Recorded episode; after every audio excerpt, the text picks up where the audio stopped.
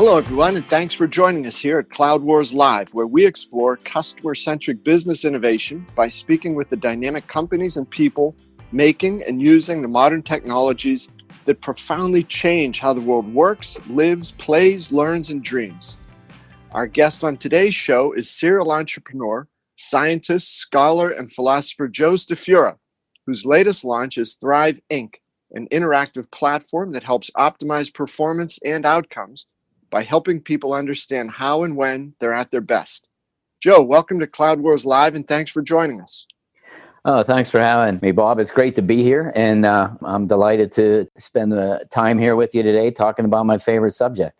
Joe, I know that folks are going to want to hear about what you're doing with Thrive, but to help everybody understand that in the right perspective, you know, would you please set the stage for us a little? Tell us about your background, you know, from NASA and other places, and how you've woven multiple disciplines and experiences into, you know, your latest entrepreneurial adventure. I'll try to be brief. Uh, when you live a long time and lucky, uh, fortunate enough to do the things uh, that I've been able to stumble into, you know, there's a lot to talk about. So, uh, you know, um, it started a long time ago when I was studying digital electronics and engineering in the 70s, and there wasn't a lot of interest in it at that time. It wasn't a main industry. Uh, electronics was just coming onto the scene. So studying that was sort of an oddball trait, believe it or not, at that time. And uh, what happened uh, to me was, fortunately, NASA needed people to staff its manned spaceflight network, and they were allowing people who hadn't finished college yet to take tests and see if they could qualify for a position, and I did that. So uh, I was fortunate enough to qualify, and I worked for NASA through a series of great projects that, uh, that could take up a podcast in themselves, each one of them. Uh, Skylab, famous manned space lab that's now been carried on by the International Space Station, and uh, then moved on to the the most incredible device ever put in the sky at the time, ATS-6, which laid the groundwork for everything from uh, high quality satellite television to GPS systems to all sorts of data relay systems allow banking institutions to do the kind of things they do, et cetera. I moved from there back to Pittsburgh and joined the company that made the equipment that I was using at NASA called Contraves Goerz worked for them for a little while and moved into the newspaper business. Well, of um, course, straight line, right? right, a straight line in the newspaper business. Uh, you know, and I, I talked to people. It was a technology lily pad that I hopped across. You know, because the uh, publishing industry was rapidly adopting the same computer systems that I had been using at NASA. So I dr- jumped into a, a well known area for me and a brand new area for them. So I was lucky to be the one eyed uh, man in the land of the blind. Um, uh, we, we had a it was a privately owned newspaper business in the 80s which were very lucrative businesses at those times you know they had taken huge technological advantages and had no price pressures so their margins grew and the group i work with invested heavily in laser typesetter setting and networking, and then ultimately desktop publishing, which laid the foundation for my, I guess, my big idea, which was using digital photography in the workflow system of a production commercial printing plant. I couldn't get anyone uh, in that area. The, the newspaper wasn't interested in investing in that kind of thing. So I came to Pittsburgh and found an advertising agency that backed me with about half a million bucks and we bought cameras, uh, actually converted PAL video cameras, and then started to really take advantage of the growing networking capabilities. You know, Ethernet was winning then, Novell was yep. still around, but was fading away. But we were going from 10, you know, one megabit to 10 megabit to 100 megabit to one gigabit. It seemed like every six months, you know. So, yeah, it was really exciting to see what you could do. So we tied uh, the advertising agency uh, invested. We did very well with ServiStar True Value. We're able to triple the amount of shots we can do in a day, plus eliminate all chemicals, films.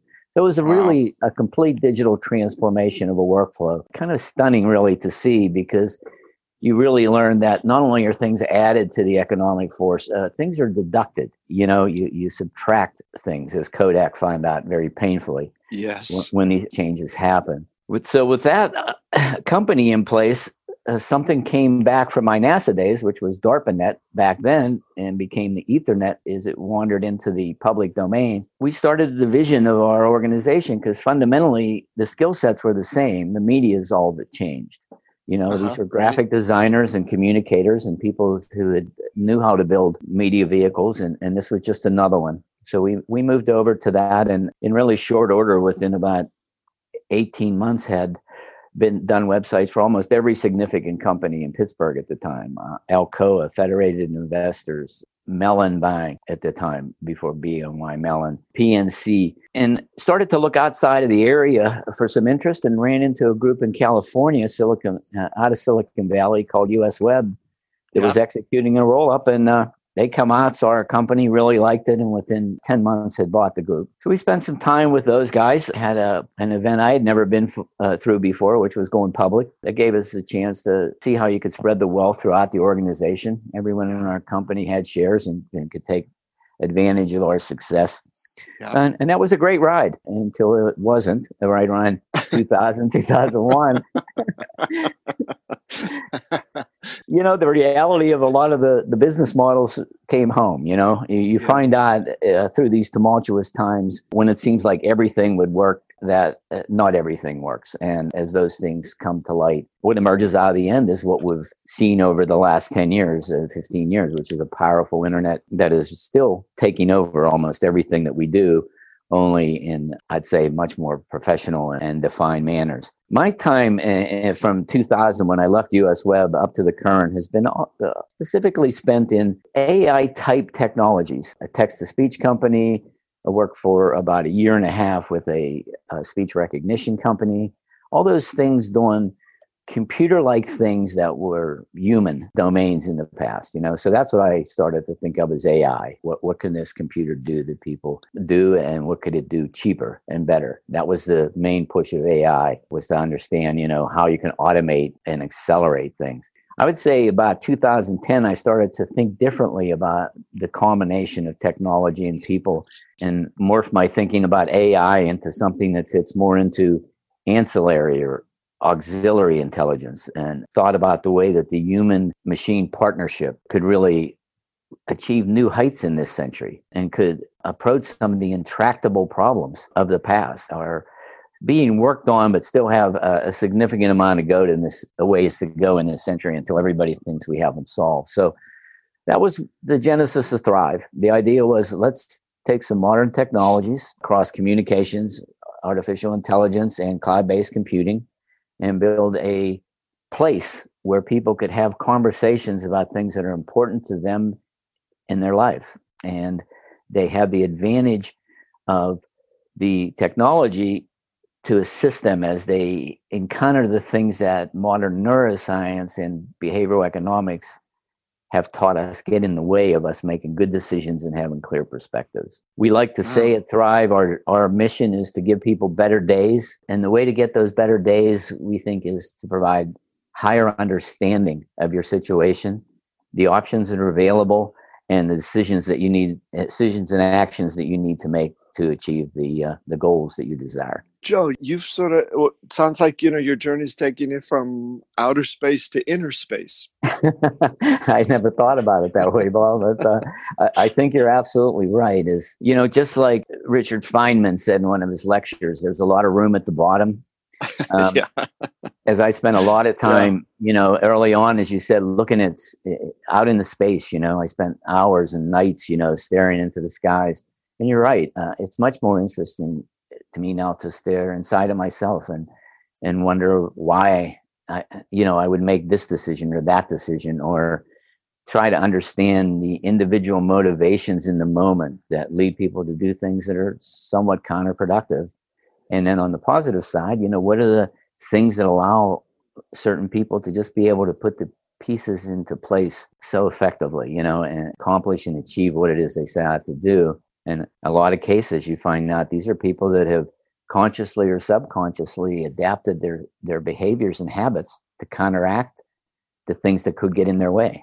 Uh, Joe, I think the one thing about Thrive from when you and I had first talked about it, and you know, as Thrive has evolved, there it was that basic thing that you know I think appeals to everybody, which is that, as you put it a minute ago, understanding ourselves better, so that we know, you know, when is the time to sort of kick it into high gear and when's the time to back off a little bit so right i mean it sounds so simple but why was there a need for Thrive when this seems like something that everybody would want to do and already have taken care of? That's a great point, and I tell people sometimes when they ask what we do, and and uh, the better day seems a little bit too pithy. That we spend a lot of time learning how to help people do the things that they know they should do but don't. You know, and that, yeah. I find that fascinating too, uh, because sometimes you know the reason that they don't is actually a subconscious block or belief. For example we worked with a client in, in engineering, heavy,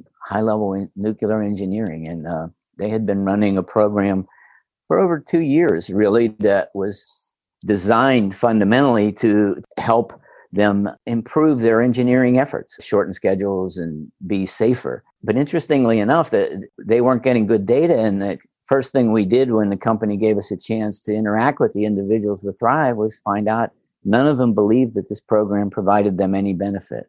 Ah, they, yeah. they believed that it was strictly an exercise to fill out a company's compliance or reporting requirements. So even though that's certainly important, it wasn't important at the engineering level. They didn't understand how that helped them do their job better. What we really found to break through that was really something that was available and anyone could have found it, but they just didn't pay attention or collect, connect the dots. When we reminded these individuals that the people who put these programs together were just like them, they were engineers that were trying to do better jobs. They were engineers that were trying to meet schedules. They were engineers that were trying to be safer. That moved the needle, Bob, in one month from 0% of the engineers who believed that this program was beneficial to them to 91%. Wow. In, in a month. In a month. And it was just that one major blocker had built such a resistance to the idea that everybody, nobody saw the self benefit. And it does get down to a fundamental theory of, of intentions to actions and what can get in the way of someone's intentions, like you said, we were talking about earlier, the things that we know we should do, and the fact that they don't do it. And at the simplest level, we believe in workplaces and even in, even in some health considerations we work with, it's a combination of confidence and self-interest. There has to be a confidence that the individual has that they can perform the action correctly and confidently. And on the other side, there does have to be a sufficient sense that if I do this, my life will be better. Uh, the situation that uh, will be improved, or my goal will be closer to being achieved. So we spend a lot of time looking for those blockers, we call them, between what people say they will do or what they'll train to do and what they act, the actions they actually take in the moment. Joe, I, I hope you forgive me. I know when when we had lunch recently, I mentioned this quick anecdote to you, but there, there, there's a point to it. I promise.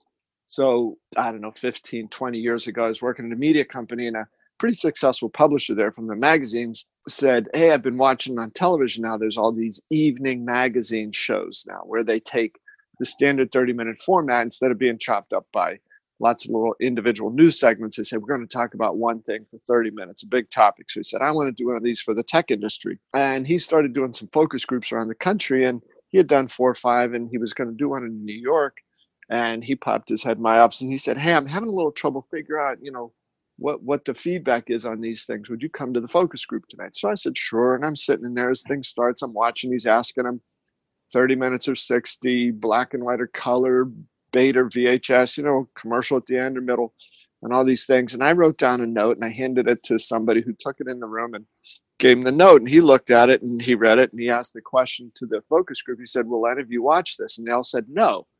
And uh, he said, Why didn't you tell me?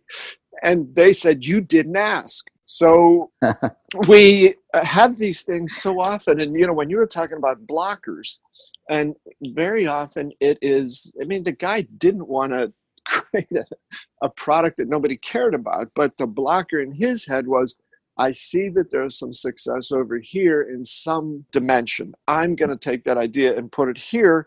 And he was just assuming that you know certain things that were not so and i think joe from some of what you've talked to me about thrive and some of what i've read about it it is one of those things that help clear out some of that fog or fuzz or disinformation or purely wrong information between us and what we really want to achieve and a feedback loop, right? That allows right. people to see more clearly here's where I am, here's what I want to do, here's my self interest.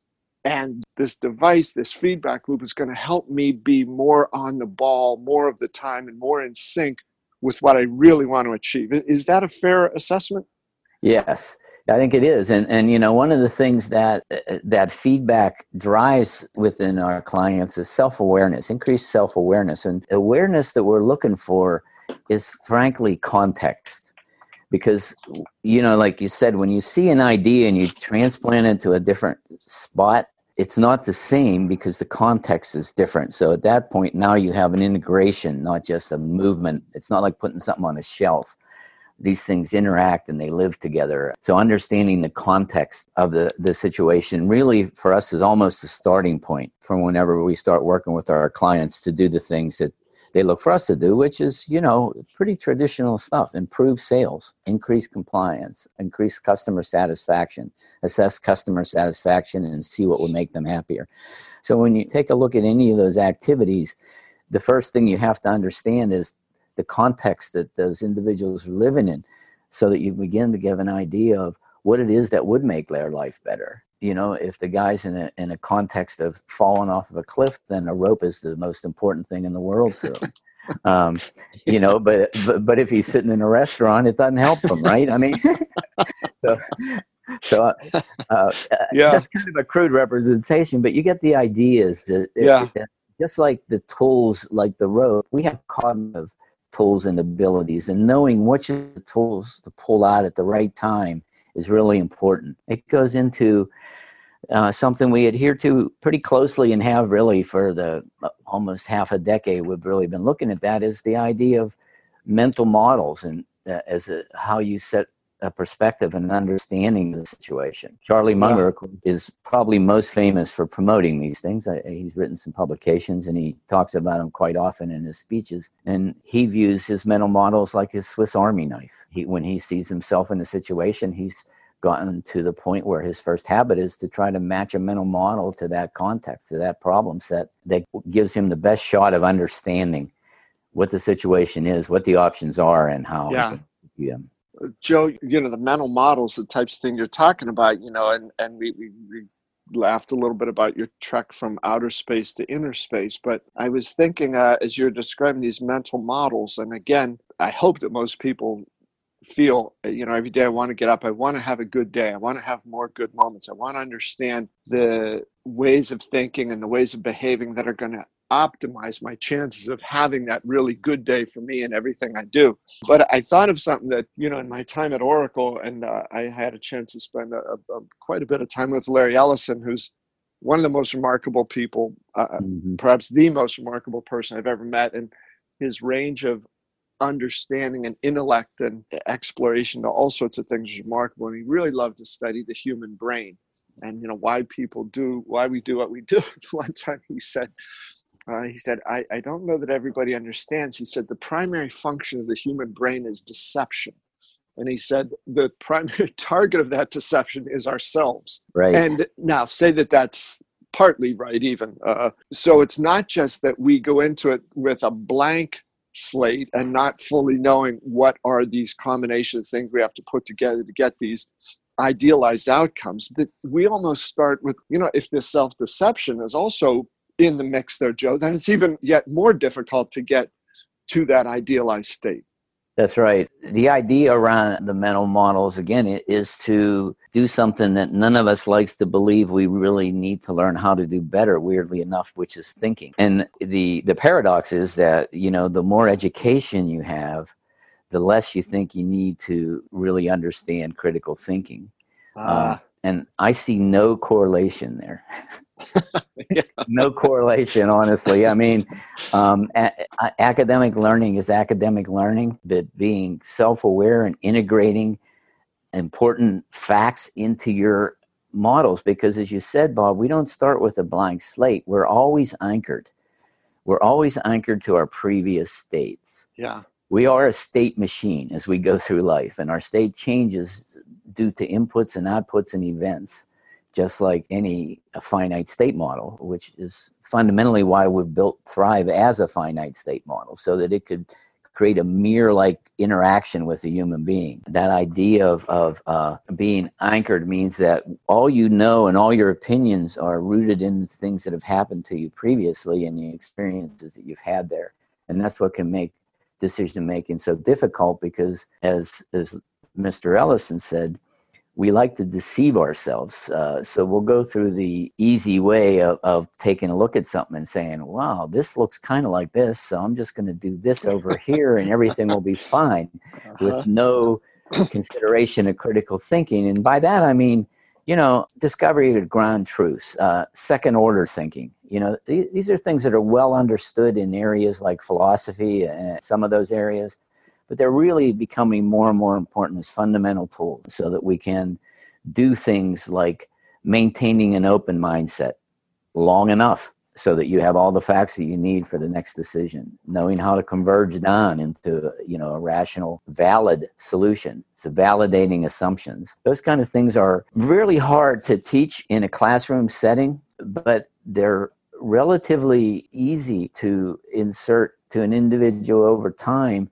if they'll involve themselves in an ongoing interval learning process, for example, mm-hmm. if they'll just mm-hmm. touch it now and then, you gain a little bit all the time. There's a, a cognitive principle. One of well, actually the first cognitive psychological principle was the Ebbinghaus curve, created by Hermann Ebbinghaus. Like guys scientists had to do back in the days for about 25 years. You know, he would learn five words, like on uh, 10 words on Monday, and then on Friday see how many he remembered. Then see how many he remembered on the following Friday, and and he developed a decline a curve of how yeah. quickly we lose information. When you do that yeah. for 35 years, you get some pretty acute insights. uh, That's a little scary. well, I tell you what, I met a real life version of that. Excuse my non sequitur here. You can pull this out if you want. But there was a, when I lived in Barstow, California, I worked a lot at night, so I spent a lot of time roaming around. And one of the individuals that I met out there was the world's leading observer of variable stars. Uh, wow variable stars are stars that have a magnitude that fluctuates over time, uh-huh. cyclically and periodically. So uh, this individual had sat in the desert for 40 years, went out every single night, got behind a oh. telescope, which was not glamorous. This was a plywood box and a hand grind yeah. mirror, you know but it was good enough and he had reams of books and he'd look at the same stars and go oh, that one's a little brighter that one's a little dimmer and he had decades of that so it's the only person i could compare to ebbinghaus that i've met in person uh, who was so singularly focused and, and spent so much wow. of their life basically learning one thing really really well wow joe let me ask now what you were just describing, but you know the finite states and so on like that. Mm-hmm. Uh, a few minutes ago, you had said that one of the ways that one of the various ways that Thrive can help a company is increase sales, compliance, customer satisfaction. I think you said. So say, mm-hmm. you know, I'm in a very competitive business and I need to help my sales organization get more competitive, be more successful. I come to you, you know, in a fairly simple way how can you help the sales team be more successful? What we've been doing with quite a few groups is using the platform to assess all the way through to the customer. And what we mean by that is we start a conversation back at the selling side of what the selling proposition is. And we follow that through, in most cases, honestly, to the reseller. And then we see the reseller slightly reshaping that proposition in, in a way where it finally hits the customer. And then we see the customer receiving that information that's a little bit different than what the individual had thought they launched from the organization. So what we do is align those that thinking and language, and at times point out that what seems to be very well understood at the shippers, the manufacturing side or the production side, is really not understood at all by the customer because it's been distorted through the channels and through the expectations of other individuals uh, involved, the, the reseller. In some cases, these products require maintenance and support of specialists. Those folks all come into play. And what we really do with our customers is help them understand what people like and uh, about their product, what they dislike about their product, and how they're really seeing their product and what's important to them as opposed to the, the individual who's creating it, which is often quite quite a bit of difference early on. You know, what what what a inventor thinks they're providing to society often turns out to be quite different. You know, and there's yeah tons of historical precedents on people that thought they were doing one thing and wound up doing something else. Um, well, Joe, and you know that that that thing of what you said early on about you know you help people understand themselves better, and then the more people are able to do that, and you know there's a cliche here, but stay on task, be tied to you know what the overall goal is, those sorts of things. I was thinking of that, you know, whether you see it as a bumper sticker, a T-shirt, sometimes you know, sort of the antithesis of it. But I think too many people are caught up in this situation where the solution is the beatings will continue until morale improves. Yep. Um, right. There's a better way, right, Joe? Please. Yeah, there's a better way for sure, you know, because we really see, you know, one of the things Gallup has been running for a long time is engagement surveys across companies. And they're almost always 30%, been 30% in the US for a long time. So they're really, you know, they're telling you who's engaged, but what they're really not measuring there is what they're engaged in. Most importantly, why are why are 70% disengaged? What's missing out of an environment or context that lets an individual feel like they're doing something with meaning and purpose? You know, I, I believe that meaning and purpose have been obscured often in modern business models. And one of the things that uh, we really hope that Thrive can do is provide more clarity and, frankly, more sunshine all through businesses, organizations to the customer level. So there's a high le- higher level of trust between uh, providers and, and consumers.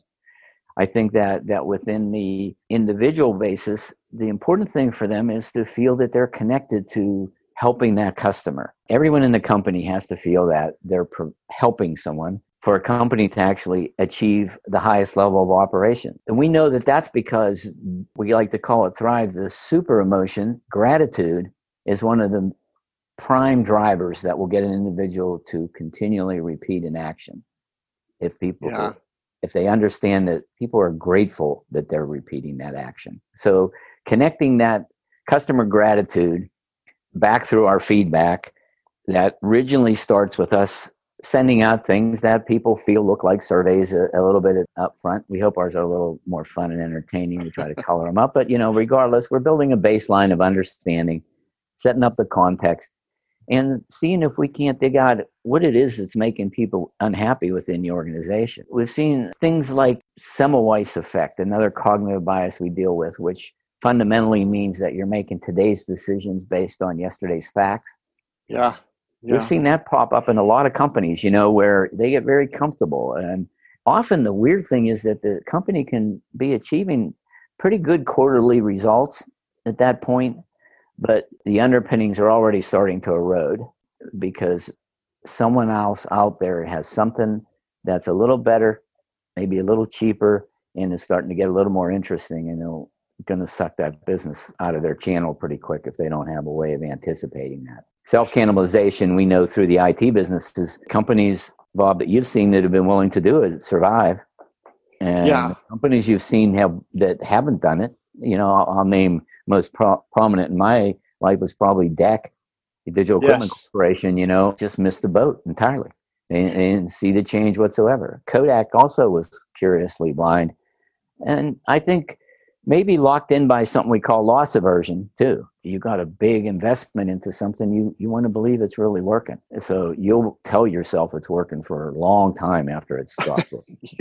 yeah, yeah, yeah. What do you mean I'm dead? I'm standing right here in front of you.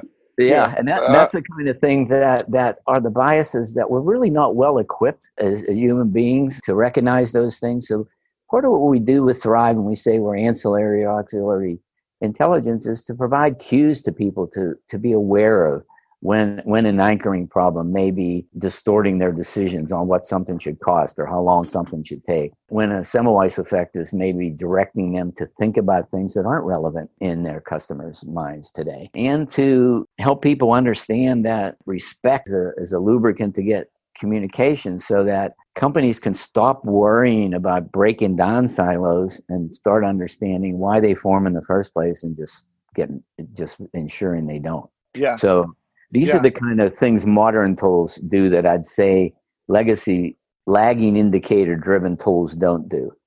When we say we're leading indicator tools, we mean that we start at the thought. by understanding what people are thinking. And from there, knowing the context and knowing the possibilities, we have a pretty good idea of being able to tell you what the probability of the desired actions are. Joe, I love that. And uh, I got to say, you know, it's a little bit of ancient history here I'm going to get into, but you mentioned the company Digital Equipment Corporation, right? Mm-hmm. And they were all of a sudden found themselves strangers in a strange land, right? They were outgunned, behind the times, you know, all those things. What I find, and, you know, hey, that's, that's happened to a lot of companies. But what I've always found most striking about the Digital Equipment Corp example was they had been the disruptor just a handful of years before, right? When they came in with yeah. a mini computer and totally tipped IBM's world upside down, you know, something that everybody said couldn't be done. So they had it very much in their initial DNA to be the disruptor, to look at things as they were and say, no, we're going to shift it. Yet all those things you've talked about, what do you call them? The anchor problems or anchoring yeah, problems?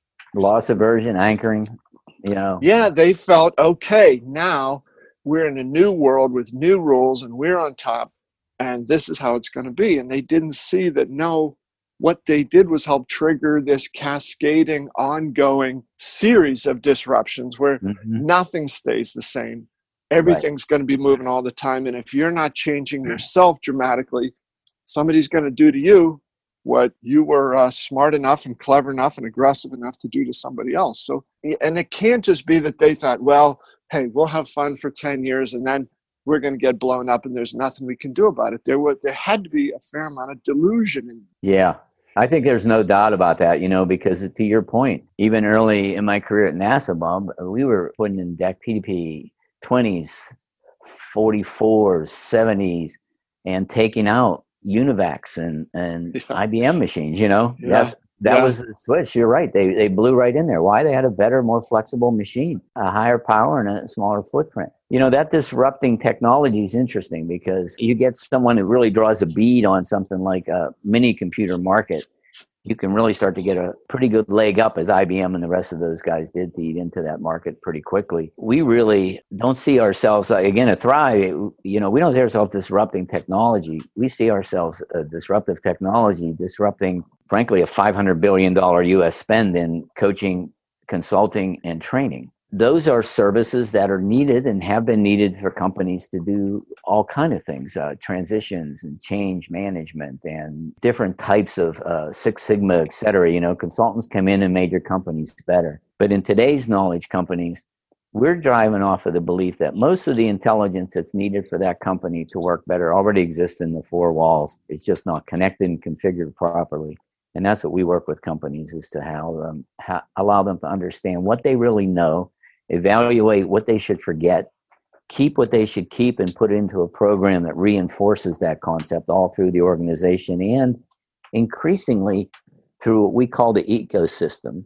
Yeah. Which is a little different than a value chain, I think, in a sense where uh, value chains tend to kind of stay in place for a while, where ecosystems can almost turn on and off in relatively short periods when certain resources are needed by an ecosystem partner, you, you can integrate them in through an API into your ecosystem and get the advantages of that. And when you don't need them anymore or something else is different, you can you can turn that off. Exactly what parts of the $500 billion market we're going to disrupt, I don't know. You know, I, I think optimistically there's 40% of it or so that's in the capabilities that we have now in the sense that people really don't want consultants, trainers, or coaches. What they want are outcomes. They want people to behave a certain way and to make decisions in a certain sense. And that's really what they want. So, just like back when the digital, I was explaining to people, you don't want the chemistry in the film. What you want is this picture on news stock as beautiful as you can, economically as you can. Yeah. So, companies, you don't really want more people to manage. You don't really want to go through another quasi hiring project. What you really want to do is get maximum input and engagement from the individuals within your organization I say four walls, uh, which is another indication of my age, but it could be a zillion walls or no walls yes. nowadays. The fact is, you're connected. Interesting companies are connected cognitively now more than they are physically, right? That also shifts the importance to what people think about the organization and what they imagine the organization is supposed to do is much more ephemeral than, than it was when you walked into a place in a U.S. Steel jacket through a U.S. Steel gate eh, with U.S. Steel signals all over the place, or Alcoa signals all over the yeah. place, or even Oracle, Oracle or Microsoft signals all over the place. Yeah, you don't have those kind of in-your-face symbolism, and symbols are ancient. You know, they're they're they're older than language, so they they are super impactful. I think it's it's a little bit of a gap right now for organizations to understand exactly how to get that same level of impact being a not in your face company because the companies that have grown that way recently like facebook they are in your face company um, yeah, yeah. Um, but, yeah, but I, most, most aren't anymore and um, they, they tend to operate differently so to build that brand within the organization is harder than ever, I think. Joe, I want to ask you one last question, but before I do, please, anybody's interested, where can folks find out more about Thrive? Well, you can uh, learn just about everything about us at our website at www.gothrive.io. That's .io. And Go Thrive. Go Thrive. All right. Um, as a website. We have white papers on there. We have a little demo, and we have uh, a couple case studies to give you an idea of what we do in, in practical terms. All right, Joe. So for a closer, just a, a, simple, lightweight question here. So AI, are you an optimist? Yes. Because I know you've seen the dark sides of it as well. But what what gives you cause for optimism?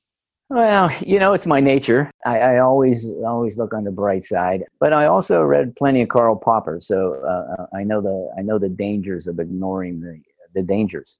I think that while there are definitely legitimate concerns over the overreach of AI and people doing bad things with it, that's not anything particularly new. I think that we have some time here based off the capabilities and, and, and what's available now that we can still drive to make AI a human centric technology, not a human displacing technology.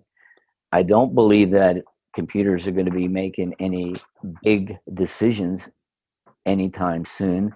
But I love the fact that AI can help them make a lot of little decisions more accurately. Repetitive tasks, you know, no matter how smart you are, it det- detaches from intelligence. That's why surgeons and, and pilots use checklists, right? I mean, yeah, yeah. they do this thousands and thousands of times, but they they've identified the human flaw in those repetitive habits when you're not sure if you really did it today or you did it yesterday when you try to use memory. So i think ai has a lot of places where it can be completely beneficial. I think if we stay diligent and we develop the right kind of tools once again we can prevent it from killing us taking us over or eliminating every single job to where we're all sitting around wondering who's making the money and who's spending anything.